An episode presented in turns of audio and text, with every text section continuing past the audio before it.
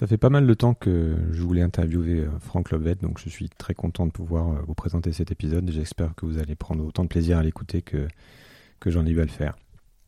Franck fait partie de, de ces interlocuteurs atypiques que je souhaite aussi recevoir dans Sismic parce qu'ils ont un cadre de pensée original et une manière de regarder le monde qui peut parfois troubler, voire nous faire vaciller dans nos certitudes. Franck n'est ni un scientifique, ni un expert, ni un philosophe, pas même un cartésien. Mais lorsque j'ai découvert il y a un an, il m'a impressionné par sa compréhension des comportements humains et par sa lecture des choses en général, et aussi par sa manière bien à lui d'en parler.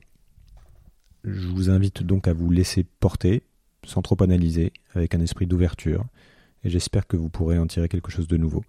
On parle de la terre, de responsabilité, de libre arbitre, de morale, et de comment vivre sa vie pleinement dans un monde en pleine mutation. Bonne écoute.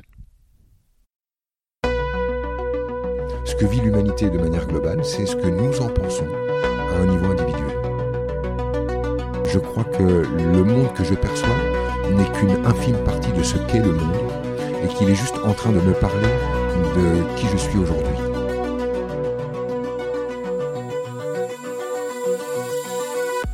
Bonjour Franck.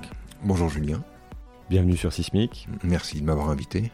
Est-ce que tu peux te présenter rapidement en expliquant ce que tu fais dans la vie aujourd'hui? Euh, oui, je, crois que je peux faire ça.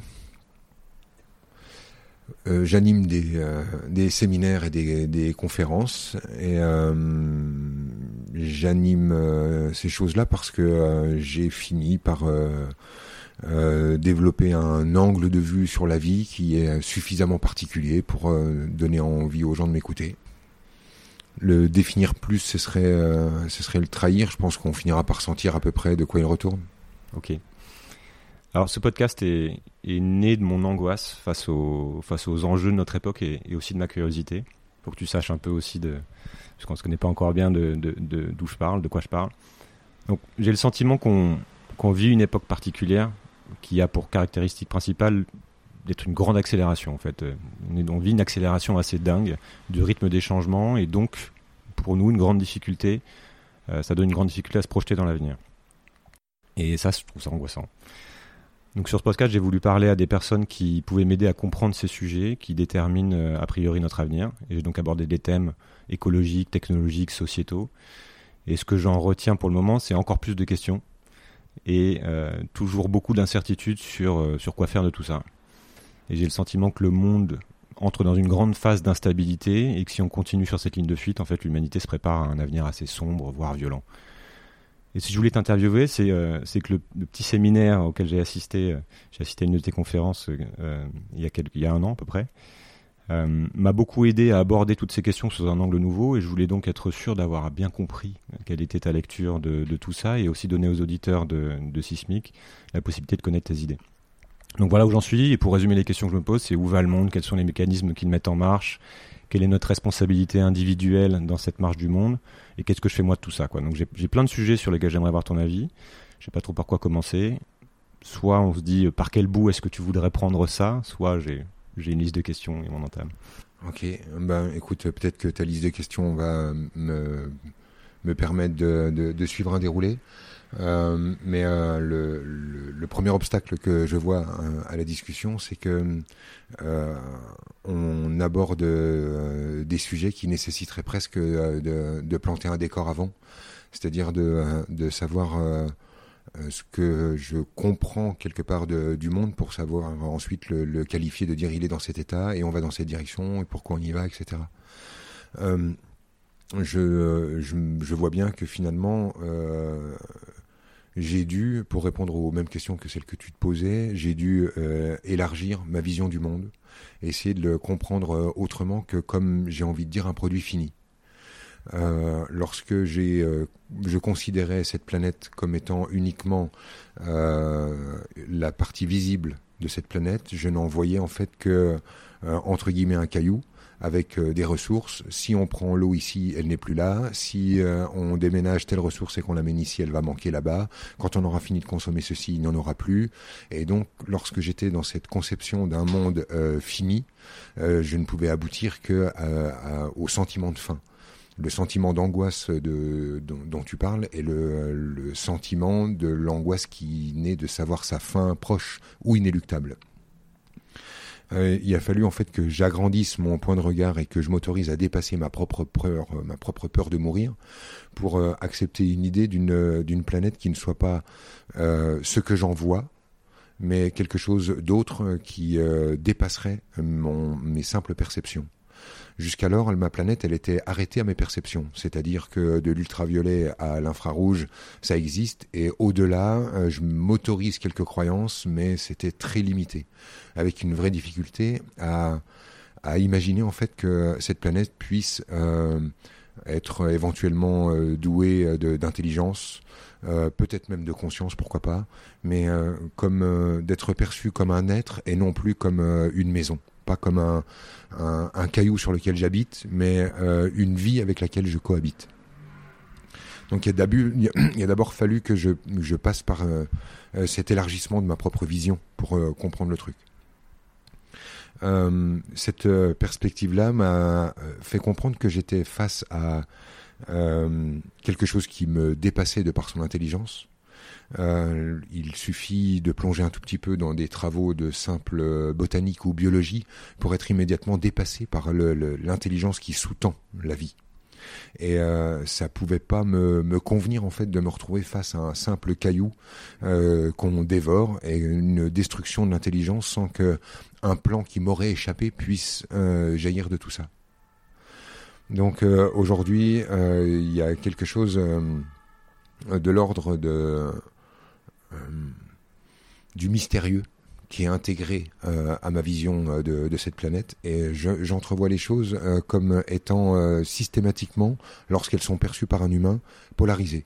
C'est-à-dire les choses sont mal et bien, douloureuses et en même temps créatives, etc., etc. C'est-à-dire que j'ai compris que derrière une énergie, une énergie était neutre, non teintée, et que quand on la regarde d'un côté, elle apparaît désastreuse et de l'autre côté parfaitement constructive. Euh, tu disais dans ton introduction que euh, il y avait quelque chose de l'ordre de euh, d'un avenir sombre si en fait on continue d'agir comme on agit. Et tu parlais en fait de l'énorme accélération que tu ressens. Et moi j'ai le sentiment que cette accélération nous propose deux solutions permanentes qui sont le pire et le meilleur pour moi, en fait, cette accélération que je ressens également, que euh, je perçois, et il n'y a qu'à regarder euh, euh, l'avancée de la technologie et la vitesse à laquelle ça va et à quel point ça s'ouvre pour simplement voir les, indices de cette accélération. Et je crois en fait que cette accélération euh, comporte en elle-même la possibilité du pire désastre pour l'humanité ou euh, une magnifique résolution qui permet une, euh, j'ai presque envie de dire une seconde humanité si j'avais pas peur de, répéter les mots d'un autre. Ok. Pour, rester peut-être sur ce niveau justement de diagnostic de, de l'époque et de ce qui se passe, ça serait le diagnostic que tu poses en fait, c'est de dire que on ne peut pas percevoir la totalité du réel et que donc on n'a aucune idée de ce qui va se passer, de ce qui peut se passer. Ça dit quoi en fait? Ça, veut dire que comment on fait des choix dans, dans, cette, euh, dans cette incapacité qu'on aurait à percevoir? Oui. Alors pour ce qui est euh, de, des, choix, je reviens à une autre notion qui, qui m'est euh, particulièrement chère. je ne perds pas de vue en fait que l'angoisse dont tu parles et la démarche, ça n'est pas l'idée n'est pas de sauver la planète, mais de sauver l'humain. C'est-à-dire que ce que je ressens euh, personnellement, c'est euh, au fond et chez chacun d'entre nous un atavisme qui est euh, l'obligation de survie qui est pour moi inscrite dans le cerveau reptilien de chacun des, humains. C'est une fonction réflexe. Nous avons ce désir de survie. Ce désir de survie, il est construit chez nous par une peur atavique de la mort. Cette peur de la mort, on croit la dépasser on croit la dépasser en disant euh, j'ai pas peur de mourir, j'ai la peur de la mort de mes proches, j'ai pas peur de mourir mais j'ai peur de la souffrance, j'ai pas peur de mourir mais j'ai peur de la dépendance ou de la déliquescence. Euh, ces phrases peuvent être justes, mais je ne parle pas de notre peur consciente de la mort, mais de notre peur atavique, reptilienne, notre réflexe de survie.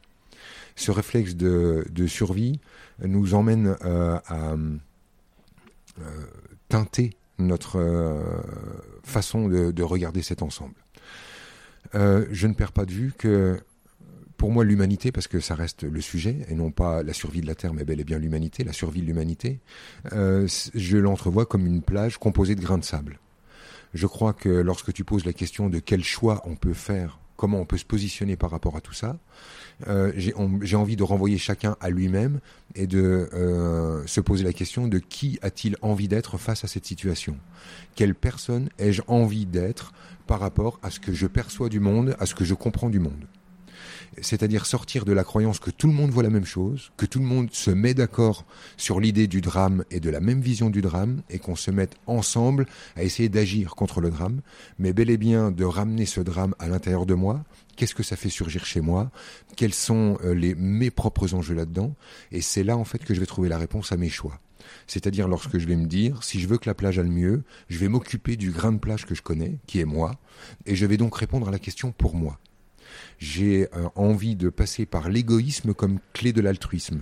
C'est-à-dire, je vais m'occuper de savoir quels sont les choix que moi j'ai envie de faire en tant qu'homme, et c'est de répondre à ce choix-là qui est le, ce que je peux faire de mieux pour la plage entière. On va revenir aussi sur cette question de, responsabilité aussi individuelle que je trouve très intéressante. Je posais la question aussi de savoir ce que tu pensais justement de, de cette quête, de cet effort de compréhension et de projection.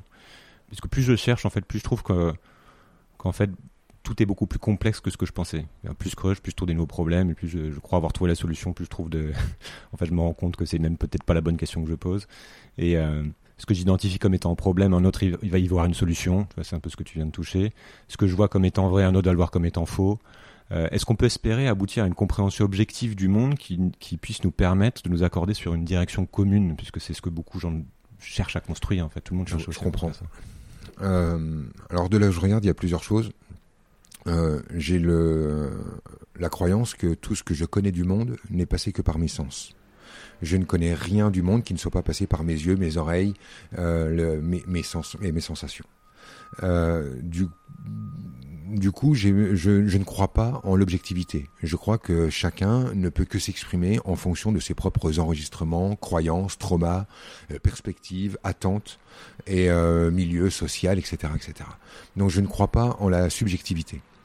Euh, je, je suis même aujourd'hui persuadé que euh, l'observateur d'une situation euh, change ce qu'il est en train d'observer. Dans cette perspective-là, déjà, euh, si tu veux, il y a, hum, je crois que la, quête d'objectivité, pour moi, elle il y a une porte pour l'objectivité qui serait euh, la somme de toutes les subjectivités. C'est-à-dire que si toutes les subjectivités euh, étaient d'accord, on obtiendrait quelque chose d'objectif. je ne crois plus en je l'observe, donc c'est vrai. Euh, je, crois que c'est en train de bouger. J'ai entendu parler de scientifiques qui étaient déjà en train de se poser la question de est-ce que la particule se comporte de la même manière lorsque on, l'observe ou pas, euh, par exemple. Euh, et je ne suis plus aussi stable sur ces pistes-là. Donc pour moi aujourd'hui, l'idée de l'objectivité et le désir de nous réunir face à une même idée afin d'agir de concert et je crois que si on veut tous agir de concert, c'est parce que euh, il y a euh, ce sentiment d'urgence de ne pas mourir qui est sous-jacent. Euh, D'ailleurs, effectivement, je crois que les humains, pour se réunir, ont besoin d'ennemis communs. Euh, si euh, d'un seul coup, euh, dans une pure fiction, une soucoupe volante atterrissait en nous disant on va tous vous tuer, il n'y aurait plus de noirs, de blancs et de jaunes. Il n'y aurait plus que des humains contre des non-humains. Et je crois qu'on aime se réunir contre. C'est un peu ce que j'ai observé ici. Euh, euh, j'ai adoré le mouvement euh, des Gilets jaunes parce que j'ai vu d'énormes mouvements de cœur, des réunions de gens qui se rencontrent, se parlent, communiquent, échangent, se soutiennent et j'ai trouvé l'élan magnifique. Mais pour que cet élan ait lieu, il fallait qu'on ait un ennemi commun, qu'on soit focalisé sur objectivement on est en train de nous faire souffrir, réunissons-nous, pensons la même chose, battons-nous contre et ce sera le moyen de nous unir. Euh, donc euh, euh, il y a quelque chose de cet ordre-là dans la question que tu me, que tu me poses. cela dit, je crois que ça ne fait pas la, même chose à tout le monde d'être confronté au sujet que tu soulèves. Et que je crois qu'on est en train d'observer à un niveau global ce qui se produit à des niveaux individuels. C'est pour ça que je parle de l'idée de s'occuper de, du grain de sable que je suis, plutôt que de savoir comment se comporte la plage, en me disant que lorsque toute la plage pensera comme je pense, tout le monde ira mieux. Ça, ramène aussi à comment se, la réflexion sur comment se crée un, changement sociétal, comment se crée un mouvement. Tu vois, qu'est-ce qui fait qu'une société plus largement, le monde évolue dans un sens ou dans un autre? À quel niveau ça se joue? Je, crois, tu sais, en cette, euh, cette expérience qui peut, à mon avis, avoir ses détracteurs, qui est peut-être euh, euh, plus ou moins solide, mais qui me parle, et j'ai envie de m'en servir plus comme d'une image que d'une preuve pour répondre, de la loi du centième singe tu sais, d'une expérience qui a été faite et que je vais galvauder en en parlant parce que je me souviens que du tiers de l'histoire, mais l'idée globale, c'est de mettre 99 singes sur une île et un autre sur une autre île à une telle distance, et on apprend aux singes qui sont ensemble à laver leurs fruits avant de, de le manger. Euh, le premier apprend, d'autres le font par mimétisme. Et euh, cette expérience révélerait que lorsque les 99, pour, les 99 singes euh, font la même chose, celui qui est sur son île tout seul se met naturellement à faire le même geste. C'est aussi la démonstration qu'on fait avec en mettant le feu dans un champ de moutons il y a un mouton qui appartient au troupeau mais qui est isolé dans un autre champ et qui se met à partir au même instant et dans la même direction que tout le troupeau lorsqu'il se met à fuir le feu. Et cette euh, communication-là, euh, qui pour moi est quelque chose de, réel, c'est-à-dire quelque chose que je manipule euh, tous les jours, me dit en fait comment se produisent les changements au niveau global. C'est-à-dire que pour moi c'est quelque chose, c'est un phénomène d'une personne, puis d'une autre, puis d'une autre, et la plage prend une couleur lorsque euh, chacun s'occupe de son grain de plage. il y a une couche de communication qu'on comprend pas forcément bien, qui ça touche aussi à l'épigénétique, ce que tu dis, il y a des découvertes qui sont faites récemment sur comment euh, justement le génome peut se, se transformer avec l'expérience. Euh, mais il y a aussi une couche un peu à la qu'on ne comprend pas bien, de communication qu'on comprend pas bien, qui, qui font que euh, tout le monde a les mêmes idées en même, au même moment. Oui, euh, c'est ça. C'est ça. Les idées sont dans l'air et on s'en saisit. Elles ne sont pas réellement à nous. Alors si tu veux, moi j'arrive du, du monde de la spiritualité. je suis juste en train de redescendre dans mes pompes d'humains pour recommencer d'avoir un langage compréhensible par à peu près tout le monde, bien que ça soit encore perché. Euh, mais de, là où j'arrive, euh, les notions que j'ai touchées sont arrivées euh, presque par, d'une manière en tout cas mystérieuse. Et je me suis très tôt débarrassé du besoin de la preuve. C'est-à-dire que pour moi, les preuves ont toujours été des obstacles à croire plus grand et à voir plus large.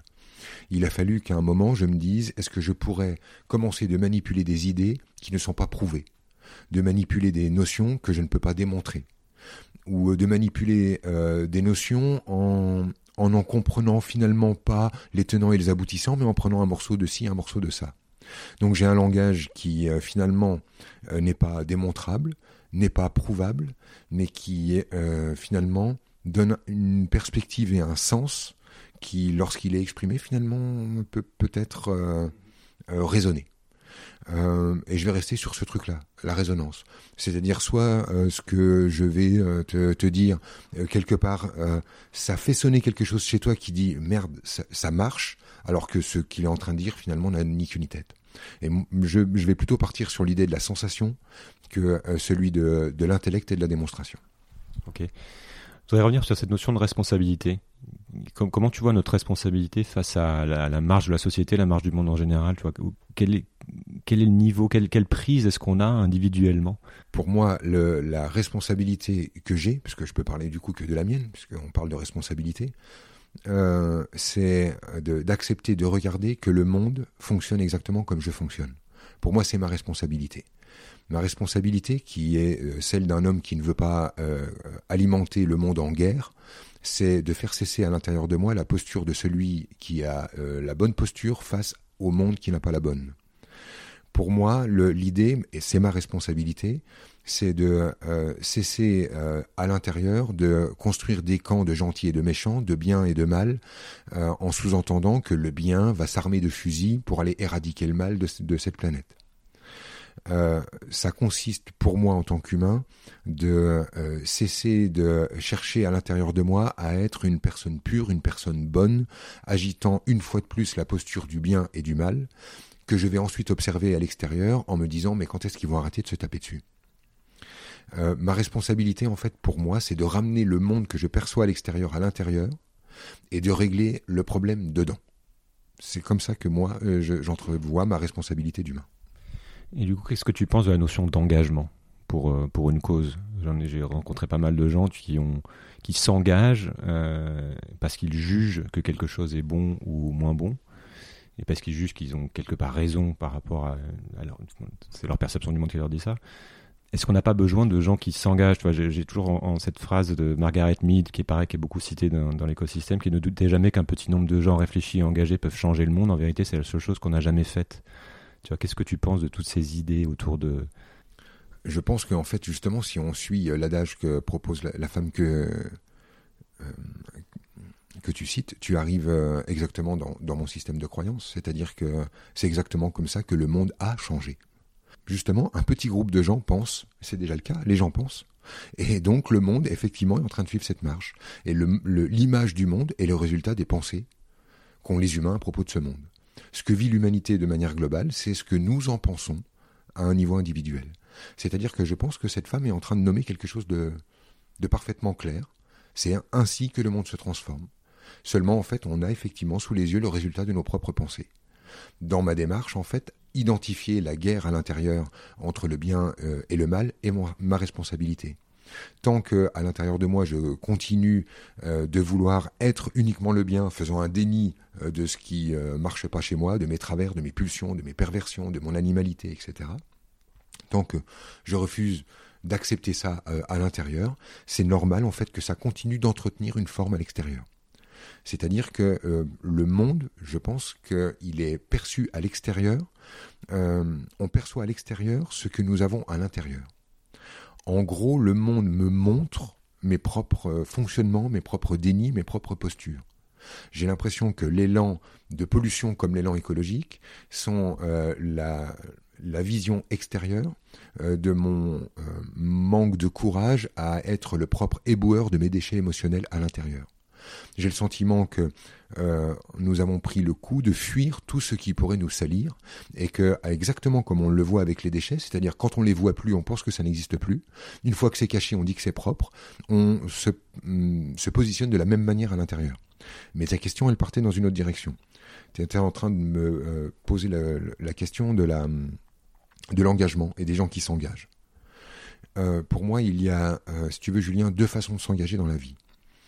Euh, soit je vais m'engager contre la mort des baleines parce que je veux parce que j'ai considéré que la mort des baleines c'était mal et que je veux plus qu'il y ait de mal sur cette planète. Et là, moi, de là où je regarde, euh, c'est ce que j'appelle la guerre. C'est-à-dire le bien va éradiquer le mal. Ce qui renvoie à l'intérieur de moi, je ne vais vendre au monde que la belle image de moi, enterrant sous le tapis tout ce qui pourrait euh, nuire à mon image d'une manière ou d'une autre. Euh, la démarche là, qui consiste à je veux effacer euh, le yin pour qu'il ne reste plus que le yang, ou effacer le yang pour qu'il ne reste plus que le yin, pour moi c'est une démarche qui a été entreprise par l'humanité depuis des millénaires, que l'idée en fait du bien qui éradique le mal arrive justement à son paroxysme, et que là on est en train d'observer la crise qui naît du besoin du bien d'éradiquer le mal. J'arrive même à cette conclusion aujourd'hui qui est de penser que le bien désirant éradiquer le mal, c'est le mal. C'est l'image, si tu veux, euh, de Bush qui dit je suis le bien et je vais aller euh, domestiquer euh, le mal à l'autre bout du monde, la croisade, et devenant ainsi lui-même le mal incarné. C'est-à-dire que j'ai le sentiment que le désir de faire le bien et de s'armer pour aller éradiquer le mal, c'est le mal. Pour moi, l'Holocauste, la démarche d'Hitler était la même. C'est-à-dire, la démarche d'Hitler, ça n'est pas venez les gars, on va faire un monde tout pourri, on assassine les gens. La démarche sous-jacente, c'est on va faire un monde meilleur où il y aura du boulot tout le monde, pour tout le monde, on sera en bonne santé, on sera machin. Qu'est-ce qui nous empêche de ça? Eux, ils ont dit bon bah, alors le problème c'est quoi? Bah c'est les juifs. Bon bah c'est très bien, on va éradiquer le mal et on sera le bien. Euh, pour moi aujourd'hui, il y a deux formes d'engagement. Soit à l'intérieur de toi, tu es dans cette démarche holocauste, c'est-à-dire je souhaite éradiquer le mal, ce qui revient à éradiquer l'expérience totale c'est-à-dire éradiquer le plus, c'est éradiquer le moins, éradiquer le mal, c'est éradiquer le bien. Pour moi, en fait, les deux ne vont pas l'un sans l'autre. La polarité et la relativité de notre monde est soutenue par son contraire. C'est l'aspect euh, négatif et positif de la matière elle-même, électron et, son, euh, son, noyau. Euh, je ne peux pas enlever le moins sans enlever le plus. Donc pour moi, il y a une démarche d'engagement qui est une démarche au fond inconsciente bien sûr d'annihilation de l'expérience planétaire. C'est la partie de moi qui veut m'engager pour éradiquer le mal. Mais je considère une autre manière de s'engager qui est une manière de m'engager, non pas si je m'engage donc contre la mort des baleines, ça n'est pas parce que c'est le mal et parce que je veux éradiquer l'expérience. Je vais m'engager contre la mort des baleines parce que ça dit qui je suis. C'est-à-dire que là, on n'est plus dans une démarche d'annihilation, de correction, de, justice avec des justiciers. On est dans une démarche d'expression de soi. C'est-à-dire, la personne que je suis face à l'émotion que génère chez moi de voir des baleines mortes, m'intime l'ordre de me lever et de m'engager.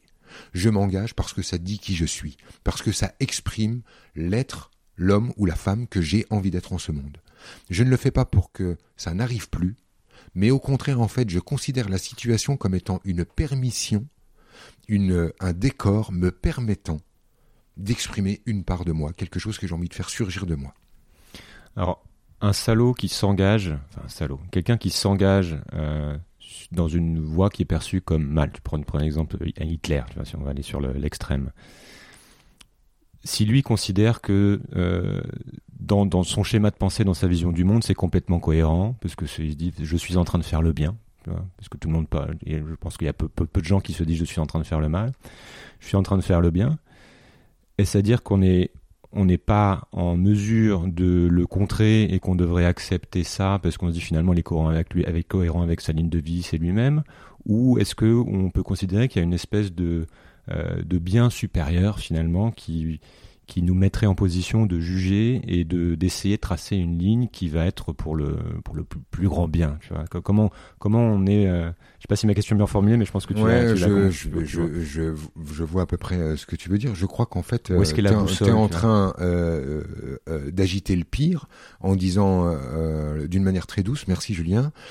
ok Franck, mais alors du coup, ce que tu es en train de me dire, c'est que du coup, on peut laisser chacun faire exactement ce qu'il veut et tu viens de gommer la morale, bah allons-y alors. Donc je vais prendre la question comme si tu l'avais formulée comme ça, c'est-à-dire sur la question de la morale, parce que tu es en train de soulever la question d'un véritable bien fondamental sur lequel on pourrait se rejoindre et agir en conséquence.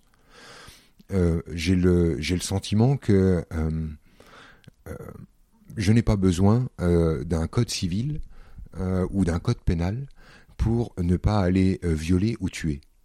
C'est-à-dire que je ne je ne pense pas en fait qu'en gommant la morale à l'extérieur, ça fasse de nous euh, des fous furieux qui allons nous mettre d'un seul coup à mettre la, terre à feu et à sang. Je crois que euh, tes, tes, auditeurs peuvent se poser la question si en fait le code pénal ne les empêchait pas de tuer, est-ce qu'ils seraient des personnes qui auraient envie de s'exprimer ainsi? Est-ce que toi, en fait, Julien, si on enlève l'interdiction de tuer, tu vas dire ah cool, enfin, vous me permettez, parce que justement, j'avais vraiment envie de ça. Euh, je pense que la morale, euh, elle est plus juste lorsqu'elle redevient un phénomène intérieur. Quelle personne as-tu envie d'être dans ce monde? Moi, perso, je suis un homme qui n'a pas envie d'être quelqu'un qui tue. Ça n'est pas l'homme que j'ai envie d'être. Et je n'ai pas besoin qu'on me fourgue une Bible extérieure, c'est-à-dire une charte de bon comportement sur laquelle on s'accorderait tous pour dire ça c'est le mal et ça c'est le bien. Je peux me référer simplement à l'humain que je suis. Et en me référant à mes codes intérieurs, je me rends compte que non, moi je ne suis pas un homme qui viole ou qui tue. Je n'ai pas envie d'être cette personne-là. Et je ne crois pas, en fait, que les livres censés nous interdire ça interdisent le viol et le meurtre. Ça ne marche pas. Euh, la question de la morale, comme tu la soulèves, euh, si je peux la remettre en cause euh, avec euh, autant de conviction pour moi-même, c'est déjà parce que je me permets de m'exprimer qu'en mon nom. Mon point de vue n'engage que moi, ne regarde que moi. J'ai vu en fait dans l'immense douleur qu'a été l'Holocauste, le pire et le meilleur de l'humanité. C'est-à-dire que j'ai en même temps, dans la même expérience, le pire, pas besoin de le de s'en souvenir. Hein, si besoin de s'en souvenir, on sait de quoi on est en train de parler. Le pire n'a pas besoin de le nommer. Et en même temps, je euh, perçois encore 1945 euh, comme étant le plus grand mouvement de, paix qui connu l'humanité de, depuis je sais pas quand d'ailleurs. C'est-à-dire que lorsque le pire se présente, le désir de meilleur se présente avec. Et euh, je parle d'un désir de paix, hein, c'est-à-dire qu'effectivement, 1945, c'est le plus grand désir de paix de l'humanité entière. C'est un moment où on s'est tous mis d'accord à dire non là, c'est bon, faut que ça s'arrête. Et on a euh, dans le pire euh, quelque chose de, magnifique qui a réussi à surgir de ça. Ce qui n'enlève rien à rien. Hein. Le pire reste le pire, ça reste injustifiable, inacceptable, et en même temps, ça contient quelque chose qui est des graines qui sont encore en nous, euh, Julien, peut-être même qui font qu'on est capable d'avoir des discussions avec des points de vue antagonistes et de pouvoir en parler à la cool. Je reste un peu sur cette notion d'ombre et lumière, euh, peut-être pour, pour, pour, mieux comprendre comment euh, on peut interpréter la, parler de la Seconde Guerre mondiale, tu vois, comment tu peux interpréter un événement ou ce qui est en train de se passer actuellement, tu vois, avec une, certaine dérive que je disais un peu sombre, comme le résultat d'une lutte entre l'ombre et la lumière euh, collective et en nous. Il y a des périodes de l'histoire qui ont été dites lumineuses, d'autres dites sombres. Euh, qu'est-ce qu'on peut dire de ces notions euh, et, le lien avec ce qu'on voit émerger Est-ce que ça vient de nous et comment ça se transforme collectivement Alors, est-ce que ça vient de nous? Moi, j'en suis convaincu. C'est-à-dire que je, reste convaincu que la plage a la couleur de chacun de ses grains et que le, grain de sable que que je suis ne peut qu'observer euh, une humanité qui résonne sur ce que je suis. Euh, je rappelle en fait que le grain de sable perçoit la plage depuis ses propres perspectives, depuis ses propres euh, sensations, et qu'il n'y a pas de grain de plage objectif. Le grain de plage, il est subjectif. Effectivement, est-ce que la question que tu es en train de me poser, c'est comment un phénomène intérieur peut devenir l'Holocauste C'est le comment cette lutte entre l'ombre et la lumière, je ne sais pas si on peut appeler ça une lutte, d'où elle vient? Est-ce que c'est d'abord individuel ou alors est-ce que tu as un niveau autre auquel, sur ça se passe, auquel ça se produit en fait, euh, et qui fait qu'on va dans une direction ou une autre? Ok. Euh, euh, pour moi, en fait, c'est... alors attention parce que comme je regarde les choses, il n'y a pas de grands changements radicaux, mais une euh, des petits changements euh, organiques. Tu sais, comme cette pensée organique, ça se nourrit euh, de l'échange et ainsi de suite, et ça va petit à petit. Mais pour moi, ça part de bah, c'est l'histoire de l'humanité. Il faudrait revenir en amont. Si nous on reprend à Jésus-Christ, on arrive donc il y a 2000 ans avec d'un seul coup, on passe du polythéisme au monothéisme et on se met dans une perspective où on euh, on va vers l'individu. Ça fait 2000 ans qu'on est là-dedans. Je pense que là, on arrive au paroxysme et qu'aujourd'hui, on est obligé de passer par l'individu avant de pouvoir mm, parler de collectif. Euh, cette euh, perspective individuelle, pour se faire, pour se construire, a dû passer par s'interdire la relation avec l'animal en fait, on l'a coupé avec les relations avec euh, l'animus, les chamans, etc., pour faire finalement un déni de l'animalité en l'humain et euh, se cacher certaines parts, certains, mouvements qui nous agitent parce que l'animal est encore euh, très fortement implanté en activité chez l'humain. Et j'ai le sentiment que c'est cet étouffement de notre animal qui aboutit à ce genre de perspective euh, globale. C'est-à-dire que c'est l'interdiction euh, des besoins fondamentaux, l'interdiction des pulsions, la non-reconnaissance de notre droit à certains désirs, à, certaines, euh, à certains atavismes, c'est l'enfermement de toutes ces énergies qui sont extrêmement puissantes, qui font cocotte minute et explosent.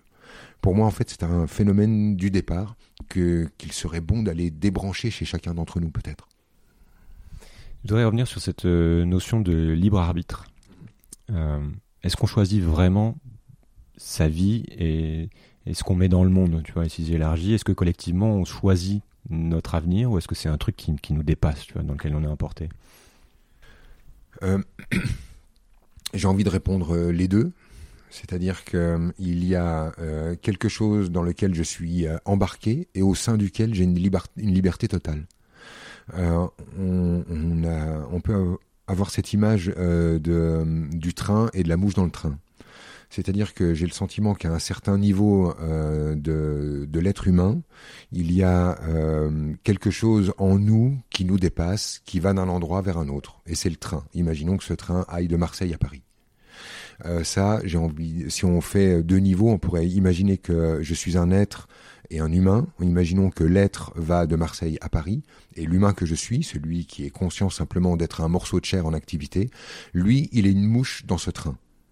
Et la mouche dans le train, en fait, elle peut aller en avant, en arrière, elle peut souffrir ou jouir, elle peut attendre, elle peut courir, elle peut s'essouffler, elle peut y croire ou ne pas y croire. Elle peut, elle a sa totale liberté d'action. Et pourtant, elle ira à Paris. Parce que le train va à Paris. C'est comme ça aujourd'hui que j'entrevois le libre arbitre. C'est-à-dire que j'ai une totale liberté euh, d'aller à droite, d'aller à gauche, euh, de faire exactement ce que je veux. Et bizarrement, à chaque fois que je fais un choix, ce choix-là s'inscrit dans un autre choix qui a été fait à un autre étage et ça s'inscrit parfaitement. Alors euh, j'ai une phrase pour résumer ça, mais là je dois te prévenir tout de suite et à mon avis tu vas galérer au montage. on passe d'un monde à l'autre pour tes auditeurs. Hein, on vient de, ok. L'idée, en fait, c'est que quand euh, je fais euh, un pas dans la vie, euh, le pas que je viens de faire, il, il vient d'être écrit depuis toujours. C'est comme ça, en fait, que tu peux entrevoir la véritable notion autour du libre arbitre. Il vient d'être écrit depuis toujours, c'est-à-dire au moment où je pose le pas, c'est mon véritable choix. Rien ne me pousse à le faire dans cette direction-là. Je peux délibérément le mettre où je veux mais là où je viens de désirer le mettre, c'était écrit depuis toujours. Donc ma liberté est totale et en même temps, euh, elle n'existe pas du tout. Alors tu peux dire, euh, ça vient d'être écrit depuis tout de suite, ou euh, c'est, on peut l'inverser en, ça a toujours été écrit depuis maintenant. C'est Alors c'est une forme de destin ou comment Alors en fait, c'est-à-dire que ce que je suis en train de dire, c'est qu'il y a un destin, mais je l'écris au fur et à mesure de mes pas. Chacun de mes pas arrive exactement à l'endroit qui euh, était destiné. Mais le, là où je pose mon pas, ça n'est pas prédestiné. C'est moi qui crée le destin. Donc tout choix est bon. Tout choix s'inscrit dans le plan. Dans le plan. En fait, le choix s'inscrit dans le plan et crée le plan. En fait, l'image qu'on a autour de ça qui peut euh, euh, t'éclairer, c'est euh, l'image du, du, film Indiana Jones, qui s'appelle le, chemin de la foi. Mmh. C'est ça. Le pied dans le vide. Exactement. Là où je mets dans le, pied dans le vide, une dalle apparaît sous le pied et me soutient. Lorsque je fais le, le, pas, je le fais pour mourir, je le fais parce que c'est fini, je le fais parce que j'ai abdiqué et je le fais parce que c'est mon choix. Mais en fait, à l'endroit où je mets le pied, c'est là où il fallait le mettre. Et c'est cette perspective-là. Mais en fait, je pourrais pas le formuler mieux que ça vient d'être écrit depuis toujours. Ça veut dire qu'en gros, il faut pas se prendre la tête sur euh, les choix que tu vas faire parce en que tu. gros, ce que je peux te dire autour de ça, c'est que tous les choix comportent en eux-mêmes la possibilité du pire et du meilleur. On a euh, cette croyance qui est pour moi la, croyance, une croyance adolescente, euh, à laquelle on tient encore fermement finalement quand on est adulte. C'est la croyance que, pardon, si on va à gauche, euh, on va vers le bonheur. Si on va à droite, on va vers le malheur. Alors on fait très attention de ne pas s'engager sur la voie qui mène au malheur, et on cherche absolument la voie qui mène au bonheur. Moi je pense que la voie de gauche et la voie de droite euh, continuent à chaque pas, à chaque seconde, de contenir la possibilité du pire et du meilleur. Alors que tu es engagé sur une voie qui te promet monts et merveilles, le téléphone peut sonner pour t'annoncer la mort de ton enfant. Il n'y a pas une voie dans laquelle tu es en sécurité. Finalement, il n'y a pas du coup une voie sur laquelle tu es en danger. Il y a simplement une voie, et cette voie-là comportera toujours la possibilité du pire et du meilleur. Donc pour moi, lorsque je suis face à un choix, je ne cherche pas quel est le bon ou quel est le mauvais choix, qui est au fond la quête de la bonne ou de la mauvaise voie. Je sais que toutes les deux, la bonne, celle qui m'apparaît la bonne et celle qui m'apparaît la mauvaise, contiennent toutes les deux le germe du pire et du meilleur. Donc j'arrête avec ce fantasme d'ado, je reviens à une nature plus adulte face à la vie, je sais qu'elle est imprévisible, je sais que les choses peuvent arriver, je sais qu'il n'y a aucun moyen de contrôler la situation.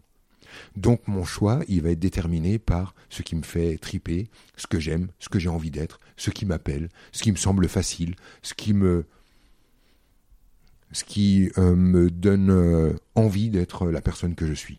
Je vais faire le choix dans cette direction. C'est ta boussole. C'est ma boussole. Si je ramène ça à l'échelle de la compréhension du monde, ça veut dire que, en fait, c'est très spinoziste, c'est-à-dire que le monde est tel qu'il doit être, et on vit dans le meilleur monde possible. c'est vrai que j'ai cette vision-là. Je savais pas que euh, je la partageais avec Spinoza, mais je, suis très content de l'apprendre. Mais effectivement, j'en arrive à ces conclusions-là. alors j'ai un truc, hein, et du coup, tu vois, je pêche aussi euh, de, ce côté-là, c'est que euh, y a un espèce de truc chez moi où je ne veux pas m'informer pour que je puisse euh, retoucher des informations. C'est-à-dire que il y, a plein de livres, etc., que j'essaye de ne simplement ne, que je ne veux ne pas lire parce que je veux retrouver euh, mon propre, euh, ma propre source, mon propre truc. Mais si j'arrive à cette conclusion d'un monde euh, parfait, parce que c'est comme ça que je le vois aujourd'hui, c'est parce que je crois que le monde que je perçois n'est qu'une infime partie de ce qu'est le monde, et qu'il est juste en train de me parler de qui je suis aujourd'hui et que finalement l'idée n'est pas de me dépêcher d'essayer de colmater la brèche à l'extérieur, mais euh, de me rendre compte de l'occasion qui m'est donnée d'entrer en relation avec moi, de me connaître et euh, de enfin rendre un grain de sable heureux. Je voudrais parler de cette idée que, que je t'ai entendu développer, que le monde nous apparaît tel que nous sommes. Tu as un, peu un peu parlé de ça, et que la vie nous apporte ce que nous y mettons. Je ne sais pas si je le formule bien, certainement pas, mais donc entre croire que le monde va aller mieux et croire que le monde va s'effondrer, qu'est-ce que ça change dans ma vie en fait? Et qu'est-ce que ça change dans le monde? Euh, tu vois ma croyance crée-t-elle ma réalité? Ces notions là, et la croyance collective dominante crée-t-elle la nouvelle réalité? On a un peu touché mais je voudrais qu'on aille un peu plus profondément là-dedans. Le, il, y a, plusieurs niveaux de réponse, d'où euh, la longueur de mon silence. Euh, et et on peut pas aborder euh, tous les niveaux parce que euh, il y a des euh, il y a des niveaux de réponse qui nous énervent trop. On peut les aborder. je, m'énerverai pas. non, mais c'est, bref, on, on, va dire déjà ce qu'on peut dire qui va, à mon avis, être suffisamment énervant. effectivement, j'ai le sentiment que la réalité est beaucoup plus malléable euh, que qu'on ne l'aperçoit et que euh, je, souscris à l'idée du rêve dans le rêve, tu sais, comme dans le film Inception. J'ai le sentiment que plus la réalité est dense, plus elle est rêvée. Euh, effectivement, je, je crois qu'on est face à une, une matière, une, une possibilité euh, immense, c'est-à-dire que j'arrive sur un, une sphère de vie, une planète, qui pour moi est une promesse énergétique, c'est-à-dire euh, j'arrive sur un plan euh, avec un être, bon, qui est notre planète, et qui me dit, voilà, alors maintenant je te file un corps, ce corps c'est une machine à sensation, et je te file de l'énergie, cette énergie tu peux la malayer avec ton esprit de la manière que tu veux. L'esprit, ça n'est pas la pensée. Hein. il n'arrive pas dans la vie ce que je pense. Euh, j'ai le sentiment, en fait, je vois les choses comme ça aujourd'hui. La vie, elle va prendre la forme de, euh, de ce que je pense d'elle. Et c'est là, en fait, que ça devient très difficile de, euh, de suivre ce discours-là. Je vais t'expliquer pourquoi. Je suis persuadé, en fait, qu'une personne qui croit que tout ça, c'est de la merde, a des preuves tangibles, réelles pour lui, que tout ça, c'est de la merde. Je crois que quelqu'un qui croit fermement que la pensée voyage a des preuves formelles du voyage de la pensée. Je pense qu'une personne qui pense obtient des preuves matérielles qui corroborent son point de vue à propos de la vie. Et j'aimerais bien en fait qu'on s'en tienne à ce niveau-là. C'est-à-dire que on ne se demande pas si nous donnons forme à l'énergie, si nous sommes les arrangeurs des molécules, parce que là, euh, c'est ça qui va finir par nous énerver. Euh, mais on pourrait rester peut-être simplement sur ce plan-là, c'est-à-dire la prise de conscience que euh, je, suis celui qui perçoit, et celui qui perçoit la matière, finalement, est en train de percevoir ses propres enregistrements à l'extérieur. La vie que j'ai ressemble à l'énergie que je porte la vie que j'ai ressemble à, aux croyances que j'entretiens. Euh, en fait, c'est une expérience que tout le monde fait. Quelqu'un qui euh, navigue dans euh, la peur du désastre, la peur de la violence, la peur de l'injustice, a des preuves corroborant son système. et ainsi de suite. Du coup, ça devient très compliqué puisque ça demande à chacun de revenir à lui et de sortir de la posture de la preuve, parce que la preuve qu'il a ne prouve que sa croyance. Euh, en fait, je vais avoir des réponses moins longues et euh, peut-être des questions plus courtes pour que on se suive. Je voudrais rebondir là-dessus parce que pour comprendre comment euh, on peut avoir un monde dans lequel, par exemple, beaucoup de gens sont dans le déni par rapport, euh, je prends le réchauffement climatique, tu vois, une majorité de gens, et pourtant ça a lieu. Et pourtant, euh, il y a une réalité tangible, scientifique, qui fait que la glace fond, etc. Euh, comment tu fais le lien justement entre ce que je mets dans le monde individuellement et ce que beaucoup de gens mettent dans le monde individuellement qui va être du niveau du il euh, n'y a, a, pas de problème avec le avec l'écologie tu vois avec le monde et le fait que ça se passe quand même. Tu vois comment on raccroche les deux? Ok euh, moi je je j'ai pas ton métier donc je n'ai pas les pourcentages de qui pense quoi sur cette planète donc, euh, comme c'est une supposition. Donc, euh, n'étant pas capable, ne voulant pas partir sur cette supposition-là, je pars de la euh, de la supposition inverse. Je me dis en fait, puisque ça arrive, c'est-à-dire le monde se réchauffe et il y a un réchauffement climatique, c'est une réalité partagée par la plupart d'entre nous. C'est-à-dire que la plupart d'entre nous sommes d'accord pour observer ce phénomène-là. Mais en fait, moi, je pense pas que ce soit comme ça que ça fonctionne. Je me dis pas, ah bah si on est tous à penser ça, ça arrive. C'est pas comme ça que je vois les choses. Pour moi, en fait, on est face à plusieurs phénomènes euh, qui nous dépassent, dont euh, certains phénomènes sont complètement inconnus. Mais euh, euh là, en fait, si tu veux, euh, Julien, moi, j'arrive euh, au bord de l'exercice. je peux pas amener ces solutions en une heure. Euh, c'est-à-dire que je peux pas euh, parler de l'accélération du noyau de la planète ou euh, aborder l'idée d'une accélération qu'on rencontre dans le plan humain et qui soit aussi vécue par la planète. On peut pas en une heure comprendre que finalement on est en train d'observer un phénomène qui est créé par l'humain et créé par d'autres consciences que l'humain. Voilà comment je vois les choses aujourd'hui.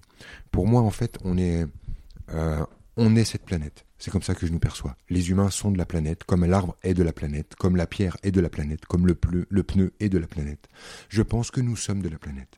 Je pense que tout ce qui est la planète vit ce que vit la planète. Je pense que la planète est un être. C'est comme ça que je le perçois. J'ai essayé d'édulcorer mon discours au début de l'interview, mais je ne peux plus me retenir. Effectivement, je vois, j'entrevois cette, euh, cette planète comme étant un être. Euh, bien des civilisations ont entretenu un rapport euh, d'être à être avec euh, cette planète. Pour moi, cet être a lui-même son propre vécu. Ce vécu, en ce moment, est un vécu de croissance, de développement, d'accélération pour cet être. Je crois en fait que la planète est en train de changer de tonalité vibratoire je pense que tout ce qui est la planète est forcément impacté, car nous sommes la planète. Je pense donc que nous sommes, nous aussi, assujettis à cette accélération particule, euh, cette accélération vibratoire. J'ai le sentiment donc qu'il y a quelque chose qui est de l'ordre de la croissance même de notre, planète qui est en train de se produire. Je pense que cette accélération euh, vibratoire euh, crée un réchauffement. Et donc je pense que cette planète se réchauffe parce qu'elle se réchauffe, et que cette planète se réchauffe parce que nous la réchauffons, parce que elle et nous sommes la planète. Nous réchauffons la planète parce que la planète se réchauffe. Nous réchauffons la planète parce que la planète accélère sa vibration et qu'une accélération de vibration, c'est une augmentation de température. J'ai le sentiment que ça aboutit à du pire et à du magnifique. Du pire pour nous uniquement parce que nous sommes uniquement humains assujettis à cette peur atavique de la mort dont je te parlais au début de notre entretien. La planète, elle, n'a pas cette peur euh, atavique et reptilienne de disparaître. Elle s'entrevoit d'une manière plus complexe que nous. Cet être nous dépasse par sa façon de d'aborder les mondes dimensionnels. Nous, sortis de trois dimensions, on est mort. Donc nous, euh, ça génère chez nous une, grande peur euh, liée à notre disparition. Donc pour nous, c'est dramatique. Mais pour l'ensemble qu'est Gaïa, qu'est cette planète, qui est cet être en train de changer de tonalité, vibratoire, il y a du pire et du moins pire. Alors le pire, c'est que euh, les êtres, les consciences qui prennent forme sur cette planète disparaissent aux yeux d'eux-mêmes, pas aux yeux de la planète. Pour la planète, il n'y a pas mort, il y a changement d'état. que la baleine est corps ou pas, la baleine, elle reste Gaïa. C'est comme ça que c'est entrevu à un certain niveau. Ce que je veux dire par là, c'est que le réchauffement climatique, de là où je le regarde, c'est la libération par la fonte des glaces d'informations cristallisées dans la glace. Pour moi, nous sommes une planète d'eau. Nos corps sont faits d'eau. Et l'information, elle est véhiculée et stockée par l'eau sur notre planète. Je comprends donc que le réchauffement climatique aborde euh, chez nous euh, quelque chose de, très paniquant. C'est le sentiment qu'on a lorsqu'on voit un ours polaire se débattre sur un glaçon en sachant qu'il va mourir. Ça génère chez moi une grande tristesse et la peur de ma propre faim. Donc c'est vraiment dramatique. Et en même temps, je suis conscient, c'est mon angle de vue, que la, l'information cristallisée dans la banquise, qui ainsi est libérée, redevient disponible pour tout ce qui est de cette planète, et c'est ainsi que nous faisons plus de progrès technologiques en 5 ans qu'en 500 ans ou 5000 ans auparavant. Donc on a, dans ce progrès technologique, une fois de plus, le pire et le meilleur. Le pire parce que ça nous coupe les uns des autres, etc. Puis en même temps, ça nous relie tous les uns aux autres. Et ainsi de suite. Et j'ai le sentiment que plus on avance, plus on va arriver, si tu veux, dans un espèce de point de vue, Julien, où on n'arrivera plus à démêler quel est le bien du mal qu'est-ce qui est euh, bien ou pas euh, qu'il arrive sur notre planète. Et je crois en fait que c'est ça l'évolution qui est en train de vivre l'humain aujourd'hui, c'est de sortir de la posture du gentil, du méchant, du bien et du mal, des postures de bourreau et de victime, qui sont en fait l'expression de notre guerre contre le mal ou la douleur. Merci quand même d'avoir été euh, dans ce plan-là. Je sais que c'est difficile de, de, le développer en, aussi peu de temps parce qu'il bah, faut, faut l'amener. Mais... En fait, c'est juste difficile si j'ai peur de me mettre une balle dans le pied vis-à-vis de ton auditoire. C'est-à-dire que je pense que ton auditoire sont euh, des gens euh, sensés, la tête sur les épaules, qui ont envie de réfléchir, de, de, de mettre presque en lien leurs perspectives, leurs angles de vue, pour que surgissent des solutions. Et euh, du coup, j'ai immédiatement envie d'être aimé d'eux. J'ai envie d'être entendu d'eux. Et dans mon envie euh, d'être euh, rejoint, je ne me permets pas de prononcer ma, ma simple vérité. Mais tu vois, je me suis rattrapé en cours de route. En fait, j'ai le droit de perdre tout le monde. C'est très bien. C'est voilà, c'est ça que je voulais t'amener aussi. c'est ça. ça me, tout, tout ira bien pour moi. Les deux questions d'être un peu plus perso sur la, sur la fin, qui sont celles qui me tracassent le plus quelle est notre responsabilité par rapport à, nos enfants et aux générations futures? On a été un peu sur cette notion de responsabilité. Peut-être faire une redite là-dessus sur la.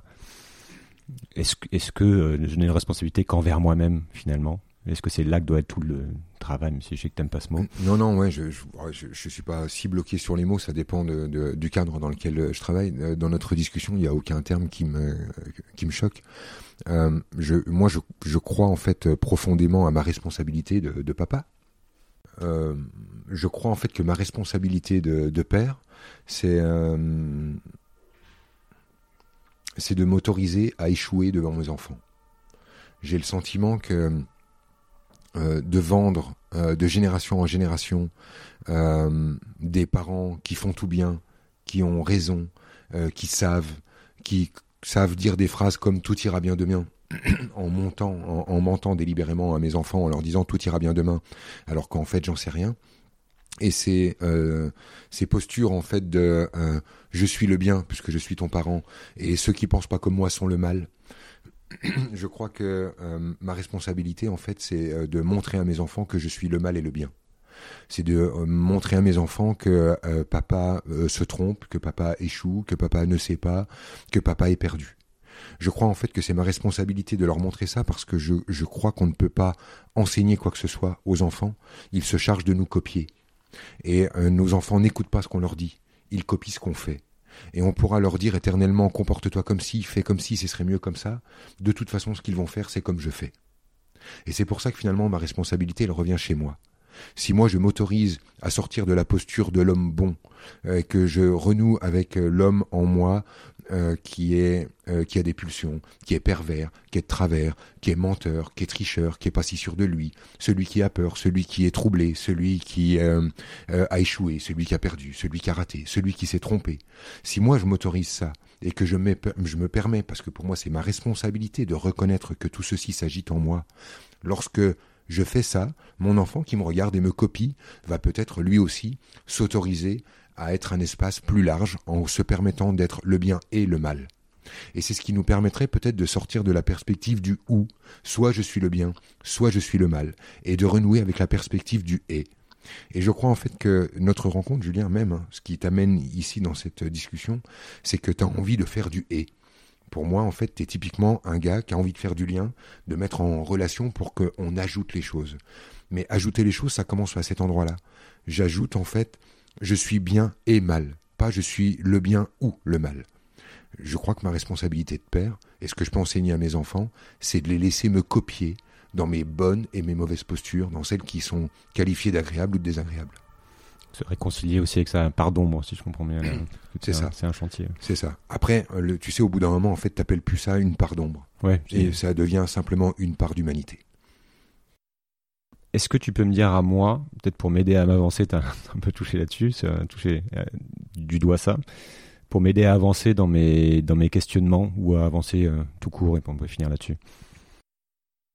Je trouve ça super courageux de faire ce que tu es en train de faire parce que les gens qui euh, m'interviewent en fait au fur et à mesure de la discussion euh, au, contraire en fait euh, se, se cachent du mieux qu'ils peuvent puis les micros éteints les, les, micros enfin éteints me posent la question. Et le, ça sort du contexte hein. Et je te parle comme ça de ce que je perçois chez toi, euh, je, je, crois en fait que la, difficulté pour toi, c'était de trouver un moyen légitime d'être séduisant. Et qu'il a fallu que tu trouves euh, un moyen d'être beau euh, qui soit au service de plus grand, de quelque chose de plus grand que toi mais que au fond en fait ce qui se produit réellement dans ton énergie c'est comment tu as il a fallu que tu trouves un moyen dans la vie de pouvoir euh, être euh, séduisant être vu te sentir euh, au cœur des choses, voire pourquoi pas essentiel, sans jamais sombrer dans la crise d'ego ou dans le, narcissisme. Et que finalement, si j'avais envie de parler avec toi de ça, je te dirais ne t'encombre pas de scrupules à jouir de ton pouvoir, de ta beauté, de ta capacité de séduire et de ta capacité de réunir. Tu n'as pas besoin de d'évoquer des sujets graves et de les mettre au service de l'humanité pour avoir le droit de te sentir essentiel et reconnu. Merci Franck. Merci Julien. Voilà, comme je vous ai dit, cette euh, petite introduction à la pensée de Franck Lovevet ouvre pas mal de pistes et je ne peux que vous inviter à visionner ces nombreuses vidéos en ligne pour approfondir ces notions parfois un peu complexes, voire un peu, perchées. Pour ma part, ça m'a permis de lâcher euh, certaines de mes angoisses en prenant du recul sur cette marche un peu folle du monde actuel et ça fait du bien. Si cet épisode vous a plu, je vous invite à partager sur vos réseaux, à en parler autour de vous, à noter 5 euh, étoiles sur votre appli préféré, à vous abonner au podcast et à vous abonner à la newsletter sur le site sismic.fr. À bientôt.